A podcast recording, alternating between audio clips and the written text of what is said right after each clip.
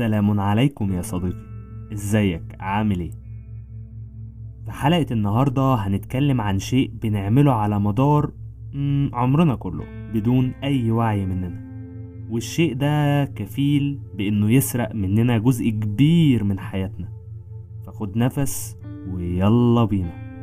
بص يا صديقي عنوان الحلقة قد يكون مفجع حبتين ولكن هي دي الحقيقة.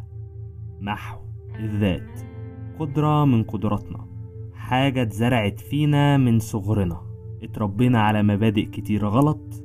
خدت مساحة كبيرة في شخصيتنا. خدت مكان مبادئ تانية كانت قادرة إنها تكون شخصية عظيمة. فالنهاردة يا صديقي هنعرف أهم العادات الشريرة دي. علشان للأسف كتير مننا أصلا ما يعرفهاش. فنص الطريق لحل المشكلة هو إننا نعرفها. بص يا صديقي من أول الحاجات اللي بنتعلمها من الصغر هو المظهر الاهتمام بالمظهر.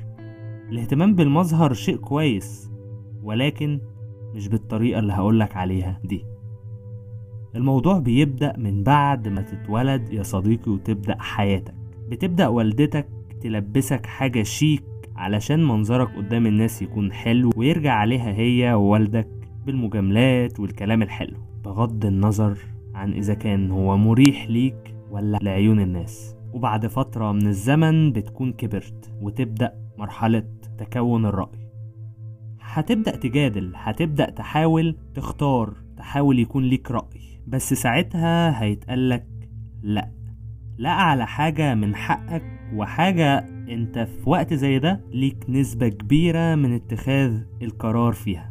بس ساعتها رأي الناس هو اللي بيقرر هتلبس إيه. ودي يا صديقي بتكون بداية مشاكل كتير زي إن ثقتك بنفسك وبقراراتك بتبدأ تتمحي ومن هنا بتبدأ تتعلم تحط احتياجات الناس أولوية علشان يكونوا راضيين عنك ويظهروا لك حبهم. والموضوع مش بس بيقف هنا لأ ده أنت كمان بتنتقل لليفل أعلى وتبدأ تكون محيط وهمي من الصداقات.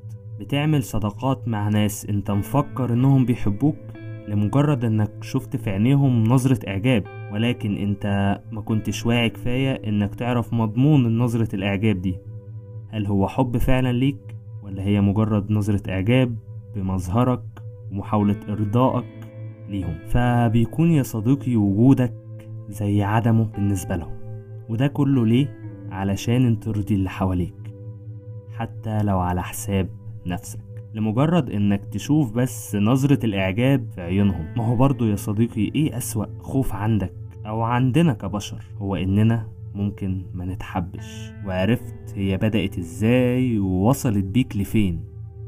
بس حذاري حذاري يا صديقي تتخدع تاني وتكمل هجوم عكسي. أنت دلوقتي معاك سلاح ذو حدين هو المعرفة دي معرفة الحقيقة. يا توجهها صح وتبقى أحسن نسخة من نفسك يا توجهها غلط وتكبر المشكلة.